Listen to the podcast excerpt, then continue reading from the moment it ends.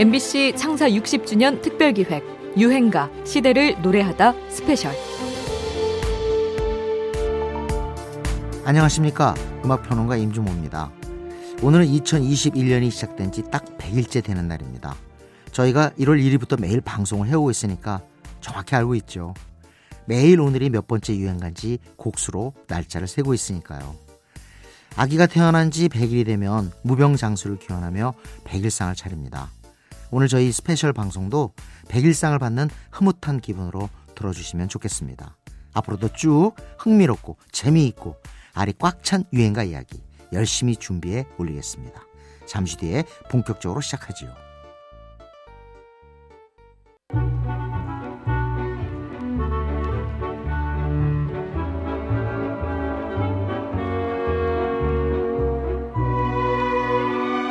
여러분께서는 지금 유행가 시대를 노래하다 스페셜 방송을 듣고 계십니다.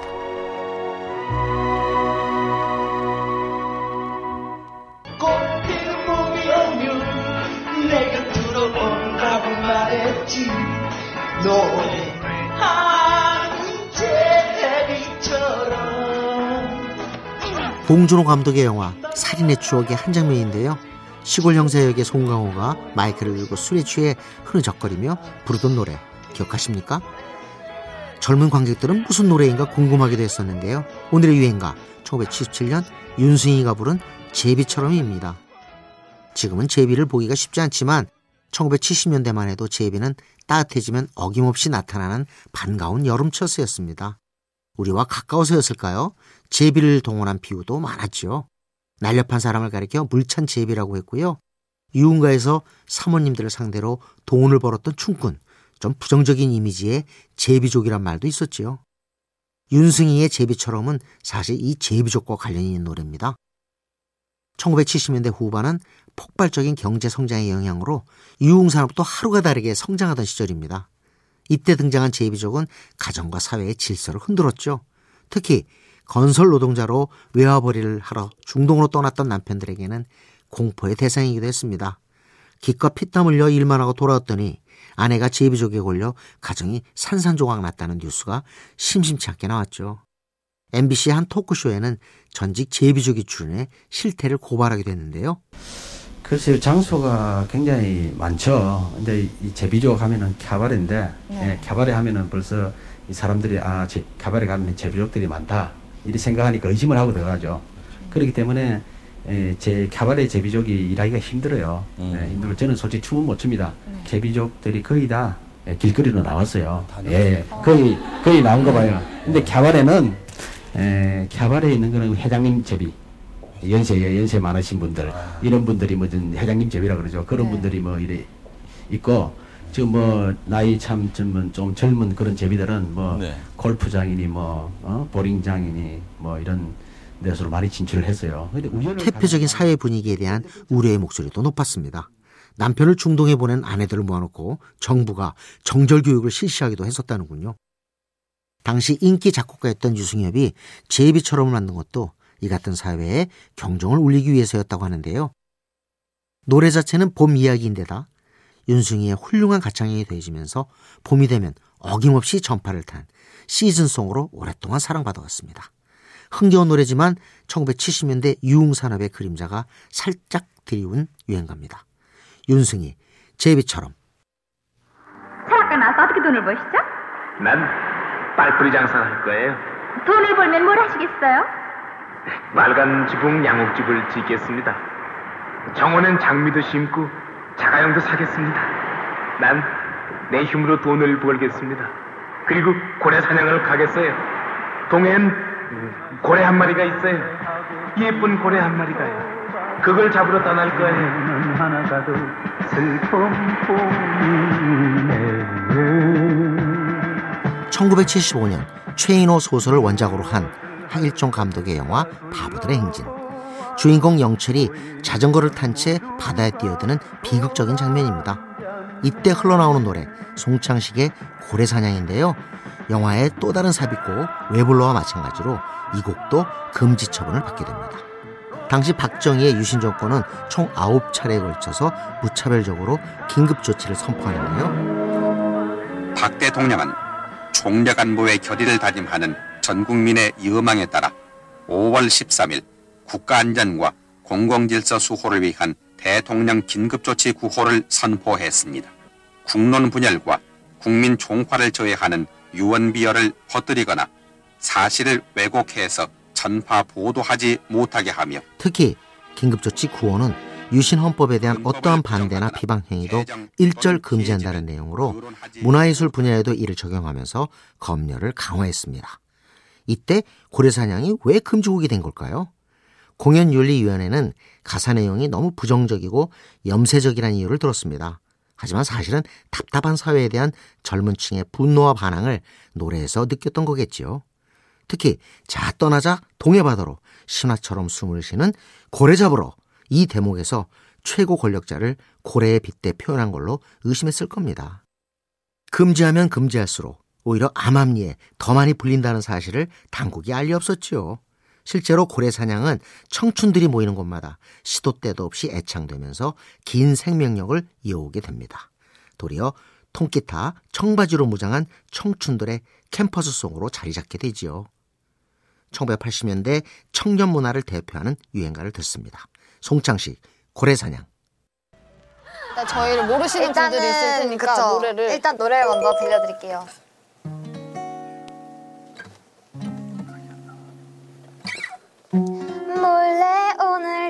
도 도서관 맨 앞자리에 기대 앉은 내게 인사를 해. Oh boy, 언제부턴가 가수들에게 고막 여친, 고막 남친이란 별명이 붙기 시작했는데요. 마치 내 귀 속 고막을 간지리듯 연인같이 달콤한 목소리로 노래를 불러주는 가수를 가리키죠. 볼빨간 사춘기는 대표적인 고막 여친 가수입니다.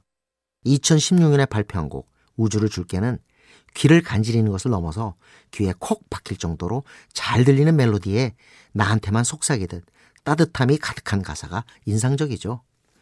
사실 발표 직후 첫 반응은 좀 미지근했는데요. 한 음악 방송에 출연한 이후 SNS 등에서 입소문을 타면서 음원 차트 역주행을 하게 됩니다. 이후 아까 들으신 좋다고 말해 또 나의 사춘기에게 썸 탈 거야 여행 등 내놓는 노래마다 음원 차트 정상에 오르는 성공을 반복하게 되죠. 공연을 딱 하러 가면은 모든 분들이 막 같이 따라해 주시고 우주도 만들어 주시고 아 사랑받고 있구나 이런 느낌 좀 들어요. 정산이 좀 들어왔어요. 어, 이럴- 최, 최근에 소소한 즐거움이 소소한 생겼어요. 즐거움이 생겼습니다. 백화점 갔어요. 백화점에 갔습니다. 드디어 갔습니다. 사실 2010년대의 청춘들에게 현실은 각박하기만 했습니다. 희망은 잘 보이지 않고 불평등은 심화되고 삶은 고달팠죠.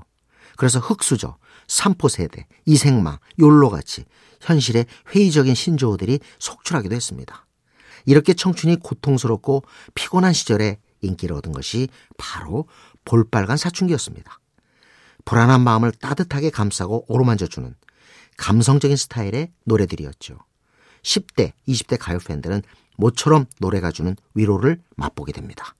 이전 같았으면 락이나 메탈 같이 소란한 음악을 즐겨 들었을 젊음들이 이제 나긋나긋한 음악, 힐링송을 찾아 듣기 시작하는 거죠. 불안한 청춘을 감싸주며 대중음악의 새로운 기류를 조성한 유행가를 듣습니다. 볼빨간 사춘기입니다. 우주를 줄게. 아, 저에게도 이런 날이 오다니 너무너무 믿어지지가 않고요. 사실 연기를 하면서 가끔 이방인 같다는 생각을 했었거든요. 너무 감사하고 앞으로 좋은 모습으로 연기하는 모습으로 이 상을 보답하겠습니다. 지금 촬영하고 있는 싱글을 통해서 더 좋은 모습 보여드릴게요. 너무너무 감사합니다. 2003년 백상예술대상 시상식에서 영화 결혼은 미친 짓이다로 여자 최우수 연기상을 받은 엄정화의 수상 소감입니다. 오아시스의 문소리, 미래의 김윤진, 가물의 영광의 김정은 같은 쟁쟁한 배우들과 경쟁하며 얻은 성과였지요. 배우로서 또 가수로서 모두 정상의 자리에 올랐던 엄정화는 참 대단한 인물입니다. 특히 MBC 합창단으로 시작한 가수 활동은 1993년 데뷔곡 눈동자 이후 순탄했습니다. 97년 작곡가 주영훈과 만나 배반의 장미를 히트시키면서 화려한 컴비 플레이를 펼치기 시작하는데요. 뭐, 뭐 고음이 뛰어나라든가 뭐 그런 평가는 솔직히 뭐 저뿐만 아니라 모든 사람들이 그렇게 평가하지는 않지만 그 정말 누구나 엄정한 노래는 노래방에서든 사석에서 쉽게 부를 수 있는 어, 그런 노래를 부를 수 있는 그런 장점을 가진 가수라고 생각해요. 새천년을 앞두고 발표한 앨범에서 몰라 다음으로 활동한 곡이 바로 오늘의 유행가 페스티벌이었죠. 이 곡은 큰 인기를 끌면서 이후로도 긴 생명력을 갖게 되는데요. 긍정적인 가사와 신나는 멜로디 덕분이기도 하지만 선거 때 대중가요들이 캠페인송으로 쓰이기 시작하면서 가장 많이 선택된 곡 중 하나가 된 덕분도 있습니다. 총선, 대선, 보궐선거 할거 없이 사랑받아서 선거송으로 입지를 확실히 다졌는데요. 덕분에 주영훈의 저작권 수익 1위 곡이라고 합니다. 선거는 노래 제목처럼 민주주의가 벌이는 축제이기도 할 겁니다. 선거칠이 되면 상종가를 치는 유행가, 엄정화의 긍정적인 에너지가 가득한 곡입니다. 페스티벌.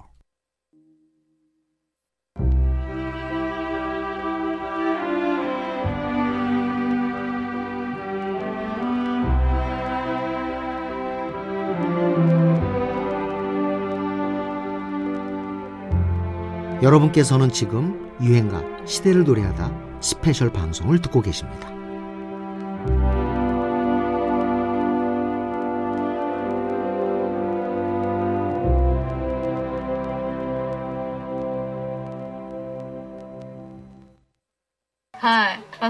う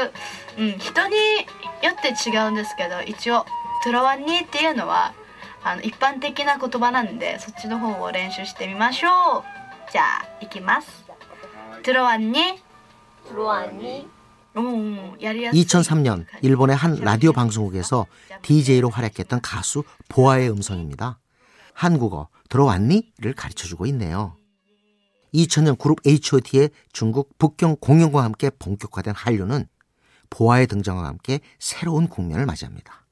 아시아 최대 시장이자 음악 강국인 일본에서도 한류가 본격화된 것이었죠. 보아의 활약은 눈부셨습니다.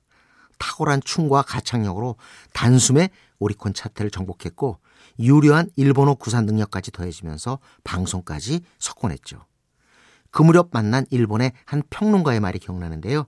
그는 보아에 대해서 이렇게 말했습니다. 외국인이 일본에 진출한 것 같지가 않고 마치 천사가 일본에 내려왔다는 느낌을 준다고요. 대단한 찬사였죠?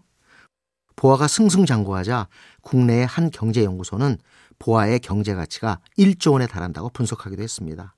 걸어다니는 중소기업인이 아시아의 별인이 하는 유행어도 이때 나왔죠. IMF 이후 외화벌이가 초미의 관심사였던 시절 보아의 활동은 우리에게 자긍심을 선사하기에 충분했다고 할까요?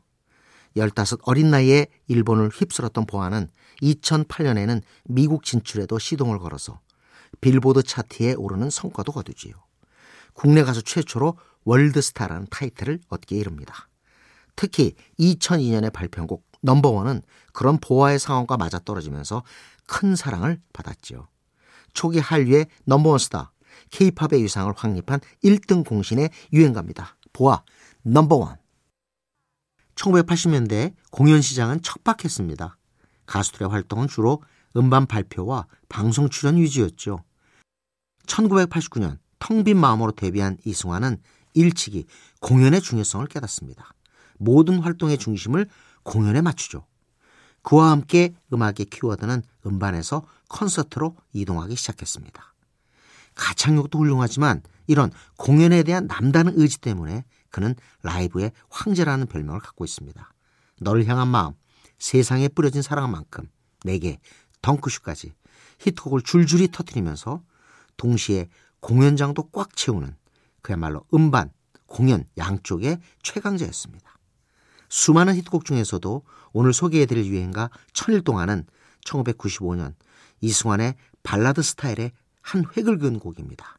작곡가는 김동률이었습니다. 그 처음에는 천일 동안이 색스폰 연주곡으로 만들고 싶어서 만들었기 때문에 그 멜로디를 제 목소리로 소화할 수는 없었어요, 애초에. 이승환 씨라면은 이걸 잘 소화할 수 있겠다 싶어서 들려드렸죠. 자기가 냉큼하시겠다고. 한때는 천일 동안의 작곡자로 오히려 더 유명했기 때문에 많은 덕을 받았죠. 예. 이승환은 이 곡의 가사를 직접 쓰고 불렀는데요. 본인의 경험이 녹아 있어서인지 곡은 애절하기 이를 데 없습니다. 이후에도 그는 당부나 애원 같은 장대하고 화려한 스케일의 발라드를 주로 발표하게 됩니다. 한편으로 언제나 락 음악에 대한 애정 역시 놓지 않고 있죠. 장르 가리지 않고 락과 발라드를 가장 잘 배합해 활동하는 가수라고 할까요? 락 음악은 특히 공연장에서 빛을 발하죠. 앞으로 제가 이제 제가 되고 싶은 이상향은 나이가 들어서도 락 페스티벌에 네. 어색하지 않은 사람이거든요. 네, 네, 예. 그래서 좀 60세에도 사실은 우도 벗고 네. 다 기타 메고 다 이렇게 음. 락 페스티벌 올라가는 게 사실 꿈인데. 예. 뭐, 그거야 뭐 이승환 씨가 지금 걸어가고 있는 길 아닙니까? 그냥 가다 예. 보면은 어, 그 무대에 올라가 있을 거예요. 라이브 황제 이승환의 결정적 발라드입니다. 천일 동안. 꽃피는 봄이 오면 꽃피는 봄이 오면 곱씹어 볼수록 무언가 그리워지기도 하고 또 무언가를 기대하게 되는 참 근사한 표현입니다. 우리 문화예술 분야에서는 이 관용구를 참 즐겨 써왔는데요. 드라마, 영화 제목, 시구, 노래 가사까지 가리지 않고 등장합니다. 그 중에서도 2000년대 사람들에게는 소울, 국모, BMK의 꽃피는 봄이 오면이 제일 먼저 떠오르지 않을까요? 네, BMK 씨의 무대였습니다. 아, 정말 엄청납니다. 어, 왜 우세요? 이야, 누가 울어요? 아, 앞에 계신 분들이. 감동 받으셔서. 관객들이 즉각적으로 눈물을 터뜨릴 만큼 감동적인 무대. BMK의 빼어난 노래 실력과 감정 이입 능력이 큰 몫을 하죠. 지금 듣고 계신 것처럼 BMK의 라이브는 진짜 자신의 실제 경험인 것처럼 감정 표현이 리얼 그 자체입니다. 감정선이 폭발하고 펄펄 끓는 듯해서 듣는 사람을 무아지경으로 몰아가죠. 그래서 녹음된 음원도 좋지만 라이브 버전이 더 좋다는 팬들도 많습니다. 저도 이제 이 노래를 원곡을 제가 불렀지만 중간에 숨 쉬는 데가 없어. 그러니까 이 노래는 아 해서 끝나는 게 아니라 아 아! 아! 이렇게 계속 이러고 뒷목 잡고 끝나요. 에너지를 정말 많이 필요로 하기 때문에 열량을 많이 섭취하셔야 돼요. 정말 그런 것 같죠? 꽃피는 봄이 오면은 2005년에 발표한 2집 수록곡입니다. 발표 시점에도 반응이 좋았지만 세월이 흐르면서 더욱 애청자가 늘어나 봄의 골든 가요로 자리 잡게 됐죠. 꽃피는 계절, 봄은 분명 희망의 계절이지만 누구에게나 그렇지는 않습니다. 어떤 젊음은 실패를 거듭하고 또 시련의 상처를 안고 있죠. 이 노래는 그런 상실감을 그리면서 싱그러운 봄이 아닌 아픔의 봄을 노래하고 있습니다. 하지만 고통 속에서도 희망의 끈을 놓지 않고 있죠. 상실과 희망, 그 경계의 감성을 아로새기고 있기 때문에 노래가 긴 생명력을 갖게 된 건 아닌가 합니다. 슬퍼서 아름다운 봄의 연가, BMK, 꽃피는 봄이 오면. 유행가 시대를 노래하다 스페셜. 오늘 여기까지입니다. 백일상 차리는 마음으로 준비한 오늘 방송 듣기 어떠셨는지요? 지금까지 저는 음악평론가 임진모였고요. 잠시 뒤 11시 52분 100번째 유행가로 본 방송에서 또 뵙지요.